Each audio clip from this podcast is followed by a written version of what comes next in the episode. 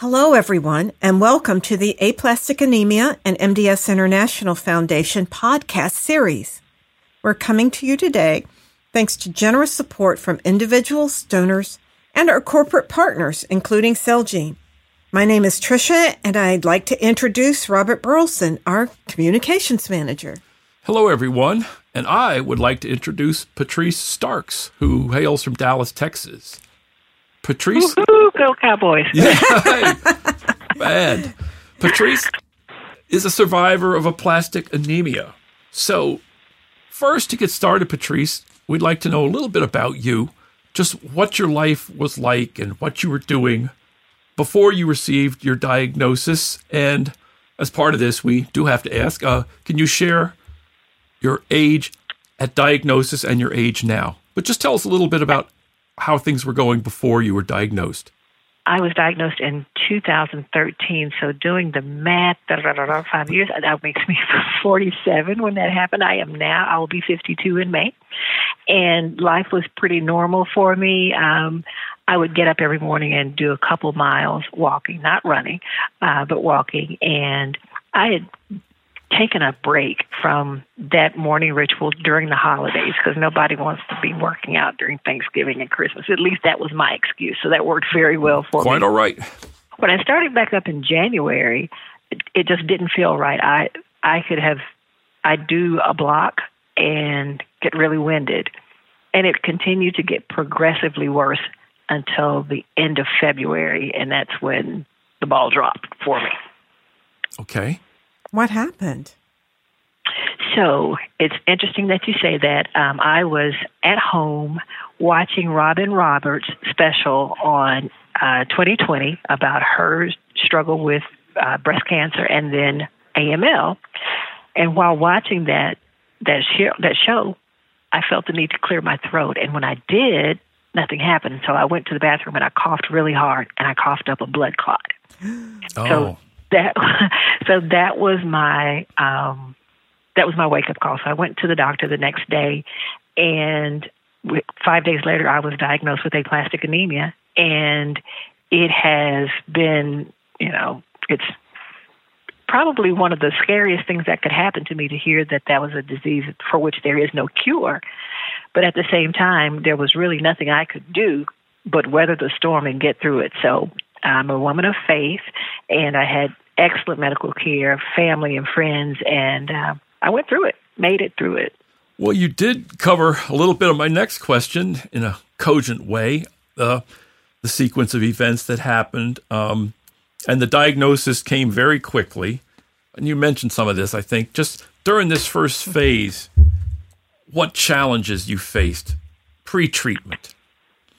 Pre treatment, um, you know, just not knowing what was going on, but just knowing my body, being able to I had something to measure it against because I was so fatigued by the end of February. You know, I'm thinking, am I just out of? Sh- I can't be that out of shape. I, you know, I could whip out two miles in just a few minutes and then come back home, take a shower, and get ready to go work nine hours a day. Mm-hmm. But uh, again, I was so lethargic. It just seems like when I would get home and I'm not a napper, I'd sit on the sofa, sofa and fall asleep. And I'd wake up when my sister would get home and we'd eat and I'd go back to sleep. And that's just not me. So that's how I knew something was going on. Okay, thanks. And now, can you talk a little bit about your treatment regimen? You've been diagnosed. There's a number of, you know, well uh, established treatments. Um, just Mm-hmm. can you talk about, you know, what they, you know, what you took and how often you went back for evaluations and and a little bit about Right. the treatment team, medical treatment team you had. Oh, they they are my family now. Um, as a matter of fact, uh, the hematologist oncologist who took my case happens to be one of the leading specialists in the country treating aplastic anemia. So again, uh, there were all of these just wonderful things that just happened, and I don't think it just happened, but they were appointed unto me. So uh, I went through ATG the first time, and uh, that regimen, uh, that I had the horse ATG the first time. Correct. And they told me when I went in, I would be in the hospital for six to eight weeks uh, to prepare myself to practically move in and become a resident of the hospital. Well, that's not cool because I have things to do.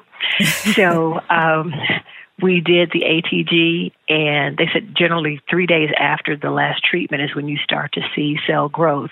Well, the first day after my treatment, they started to see a difference in my bone marrow uh, counts. That's remarkable. So That's remarkable. That was very remarkable. So that was uh, 2013.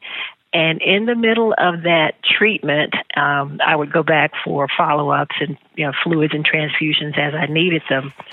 Um, I found out that I had stage four thyroid cancer. Whoa! So uh, because I was back up on the good side with the with the blood counts, uh, we went the thyroid way. Took out the thyroid. There were uh, 42 cancerous uh, lymph nodes in there, and my surgeon was supposed to be in there just three hours. It turned into a six hour operation, but they got everything and that's behind me. So everything was good for about two years. And then Thanksgiving of 2016, I was shopping for Thanksgiving dinner and my body just did something weird. And it was like, if you take another step, you're going to pass out. Mm-hmm. Well, I called my husband at the time and I was like, hey, something's going on again and I don't feel right. He's like, Are you able to drive? I said, I'm going to make it home. And I called the doctor, and he had me to come in, and my numbers were terrible again. At my initial diagnosis, uh, you know, a healthy uh, individual has 150,000 platelets. Well, my platelet count was 6,000. So significant. I could, yeah, so I could feel it going that way again. And from November 2016, we went back to do another round of ATG, and this time they did the rabbit, and we were not successful. So from November of 2016 to March of 2017, I was in the doctor's office every Friday because that was my day off, and I was getting some form of a blood product. So you were getting transfusions? And transfusions, something every week. Mm-hmm. And um, finally, January um, 2017, the doctor he just told me he's like, look, we can't do this anymore. If we keep this up, you've got about 90 days to live. Wow. We've got to do a transplant. Yeah. Well, that's uh, certainly, you know, we'd spoken to you a number of years ago, but this is an update um, that we're, you know, shocked to hear. Was that scary for you to hear that you had to have a transplant? Um, again, not really, because I am of the belief that, well, I have a lot of beliefs around it. Again, I was not afraid because there was nothing I could do to make myself better. And this is not to minimize any other type of cancer, but if it were breast cancer, I would have had the breast removed. Or if it was liver cancer, I would have had to do something to my liver. But there is nothing you can do when you have a bloodborne cancer. You, right. There's nothing to remove. You have no other alternatives but to do what you have to do. So in 2013, we had um, typed my daughters to see if they would be a match, and they were 50% match. And he was just, he said at that time it just wasn't a good thing to do. But those same kids were still a 50% match five years later. And because medicine has advanced so far, he said, we're going to do it. So my youngest daughter, who at the time was 24, uh, gave me 5 million cells. And we did the transplant. And um, there's a, you know, my family has a, crazy sense of humor because we all laugh about it now. I couldn't tell my brother about it, who, well, I couldn't talk to him about it. You know, six five, former uh, security detail for President George Bush and Ann Richards when she was governor of Texas. And, you know, he's a big guy and he can take bullets for public figures. But when his little sister is dying with cancer or fighting cancer, he couldn't do anything but cry. So I couldn't talk to him.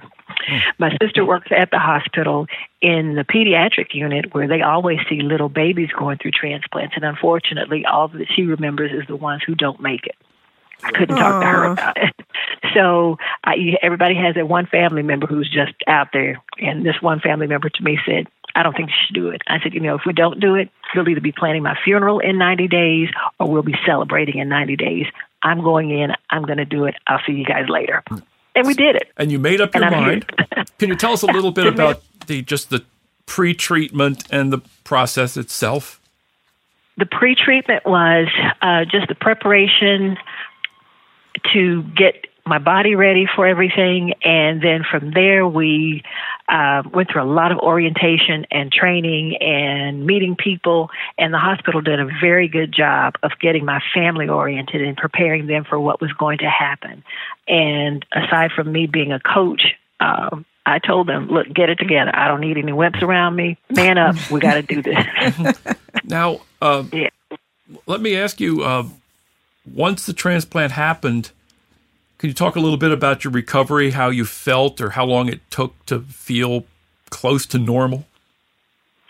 Um, it took about, I was in the hospital for five weeks, and that whole stint was remarkable because I had great caregivers around me. Okay, so you felt progressively better pretty quickly because, of course, there's can be side effects and unintended uh, things. Yeah. Did you did right, you have a lot of side effects? Um, other than, of course, you know the diva that I am, I lost all of my hair, and of course, um, that of course. in itself became um, that became a trademark. Though I couldn't wear wigs; they were too hot. Um, so I was just all natural. I was just out there and loved. It. I've always had long, beautiful, thick hair, and that just became a new life for me. So I was I mean, it was a new me. So, so you the, embraced you embraced it. Oh yeah. my gosh, did I ever? I had a photo shoot done. Let me tell you. oh, wonderful. Yeah, so um, it became part of my life, but it it probably I never would have wanted that to happen to me. Nobody wants mm. cancer, but the fact that I had that rare blood cancer has just truly changed who I was into an even better version going forward. You wouldn't believe how often I hear other uh, patients who've uh, been through similar circumstances say that. Can I can I ask a question about your caregivers? I have I have read that caregivers have a really important role in transplant patients' lives for stem cell transplants. Can you tell me a little bit about what your caregivers did for you? Yeah, I have. Uh, I assembled my dream team, and uh, assigned each of them responsibilities. Can you tell? I, can you tell I'm a control freak?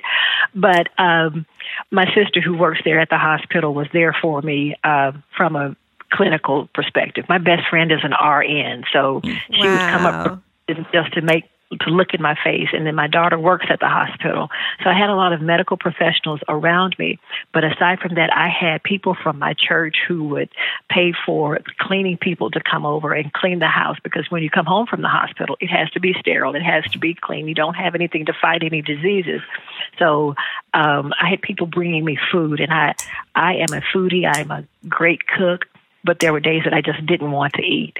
But I had enough food to feed me and my family people here at my job, um, they did a gift card drive for my husband for those weeks that I wouldn't be at home and not able to cook. And they provided him with enough meal cards to feed him way past the time that I got home. Wow. So, uh, but the really, caregivers, yeah. That's a very vibrant uh, support network you have, truly and I'm grateful for it because they are a great part of my quick recovery. And um, they were those people who they're they were there and I could be truthful with them because by nature I'm a positive, a you know, just a, a really positive person. But on those days that I didn't feel great, I could just literally say, "God, guys, I don't feel well," and they, yeah, yeah they understood. Well, that's great. So, uh, moving on, um, you you've uh, recovered. You've moved, going back into normal life now. Um, to, one other thing comes back into play here. Uh, you mentioned at the outset uh, Robin Roberts, and now subsequently, Robin Roberts comes back into your situation. Can you tell us a little about that? Yes, and it's the craziest thing because when you and I emailed about this podcast, you know, I'm, I'm a Facebook girl, so I just went out on Facebook and I was like, you know, guys, I never ever imagined – five years ago when this happened that you know I went to a conference to learn everything about my disease and then they interviewed me afterwards and now they're starting a podcast series and I'm going to be a guest and then I was like you just never know what your situations will grant you and I said the only thing that has not happened is I have not met Robin Roberts just to tell her thank you for being so transparent. Because as I saw what she went through in that special that night, I was like, once I was diagnosed, I was like, okay, I saw what Robin went through. And I was like, I would just love to be able to tell her thank you. Well, the world of Facebook is a wonderful thing if you use it the right way. Mm-hmm. And a friend of a Facebook friend who graduated with my sister happens happens to know someone who knows Robin very well, and as a result of that, I will be her guest on Good Morning America next Tuesday. Wow! Isn't that something? The chatty Cathy that I am, and this a positive girl that I am, you know, I will probably just go completely numb. If they ask me anything, I probably won't even know what my name is. well, you've been but, very uh, cogent uh, with us, uh, certainly. I'd like to ask you also um, how did you discover AAMDSIF? And of course, you did go to two of our conferences, I believe. It's been a while, but could you talk about those conferences and what it did for you, what you learned, who you met? Uh, this, yeah. Like- um, what happened um, while I was in the hospital that first time, I just started Googling aplastic anemia because I wanted to learn everything that I could about the disease so that I would be able to speak intelligently about it because I didn't know anything about it. You know, you, you go to the hospital because you coughed up a blood clot, and they tell you you got a disease for which there is no cure. Well, hold on a minute. so I wanted to know everything that I could. And when I saw that you guys, I saw your organization and the conference was coming up in April, and that was in March when I was still in the hospital, I went ahead and registered then. I didn't know who I would meet, but it was in Houston, and again, that's where my best friend lives, who's the RN. Mm-hmm. So I called her. I was like, "Hey, I'm going to this this um, this conference, and it also covers caregivers. Would you like to go?" She's like, "Absolutely." And she went with you. You mentioned that. She went. Yeah, she went with me, and we learned a great deal. And when I came, well, while I was there, I got information. I came back and told my doctor's office about the materials that you guys have and I put the office manager in touch with your organization and they now they still get literature from you uh, to educate aplastic anemia patients. So I see them in there all the time when I go, and I just kind of smile because that's us. yeah, well, that, that's very rewarding to hear from me because I'm in part responsible for those materials, and I'm glad they're get, getting out there. Um, and then, why would you, as far as our conferences, why would you recommend them to newly diagnosed patients who are now where you were back then, or even ones who are further along in treatment, similar to where you have been in your journey? Why would you recommend them? Simply, it's just it's a necessary learning tool because you you get to know the physiology of the disease because I remember there was someone there from the NIH and she was speaking way over my head, but my best friend was sitting next to me and she was telling me, "Oh yeah, this is I know this." So um, then there was an opportunity to meet other people and find out different stories and different uh, just where everyone was in their diagnosis. So we were all coming from different backgrounds, but we had this one thing in common that we were ill and we needed to know everything that we could about it. So I, I highly recommend everybody because if you if you have the knowledge of what's going on, then when, if you hear something bad, then you already are aware of it. You know how to handle it, or you at least you're a little bit more prepared for what may be around the corner. At least that's how I was. Well, thank you. That's very uh, excellent. Uh recommendation. Um, and all, I'm just going to take a moment to mention that our current series of patient and family conferences is just getting started. They run from late March into late in the fall of every year, and you can find more information on AAMDSIF patient and family conferences at, here we go, www.aamds.org forward slash education forward slash conferences. So, Patrice, we've heard a whole lot about your story today from the remarkable appearance of Robin Roberts in the beginning and towards the end. And I'd like to ask you uh, if you could bring it down or boil it down to one thought or bit of advice that you would like to share with other bone marrow failure disease patients, aplastic anemia patients who are now where you were at that time what would you tell them?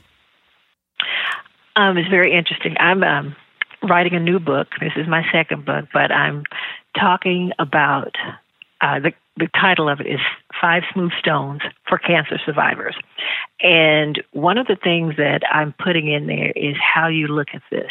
We've all talked about the perspective of this glass half full or is it half empty? Well, I say that I don't know about the glass because I'm focusing on my cup and it's running over. And for me, it's about your approach, how you look at this. Nobody wants to talk about the, the inevitable that there is a percentage, you know, there's a possibility that you could die from this. Yes, let's go ahead and accept that up front. And now that we accept it, we go on. But there's also a possibility that you survive. So that's what I always focused on was my survival. I didn't let stinking thinking is what I call it rule me. It's all about your approach, how you look at this.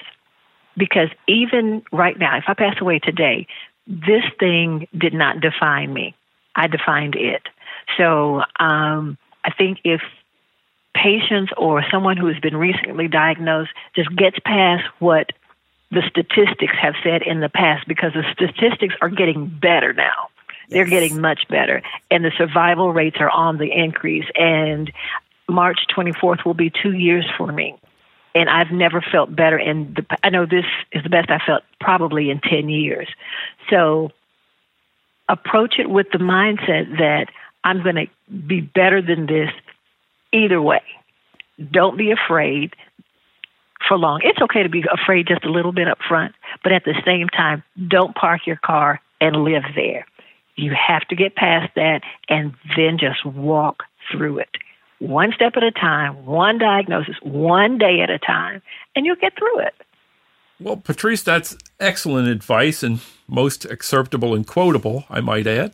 Um, you know, we've heard so much about your story today, um, and I just want to thank you for sharing all this uh, information, the the dates, the specifics, the the treatment regimen, your own um, feelings and attitudes about it, and how, of course, AAMDSIF did help you uh, get through things. So, again, thanks for sharing your journey, and back to you, Tricia.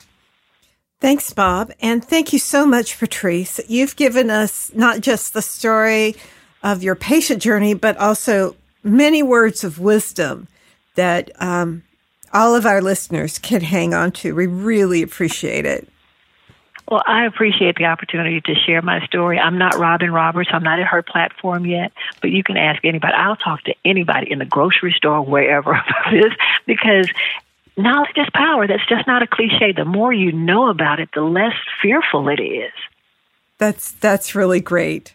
And thank you listeners for being here. As a reminder, the AAMDSIF helpline is here for you at 800 747 2820 option 2 or email help at aamds.org where you can be connected with peer support network and other support groups.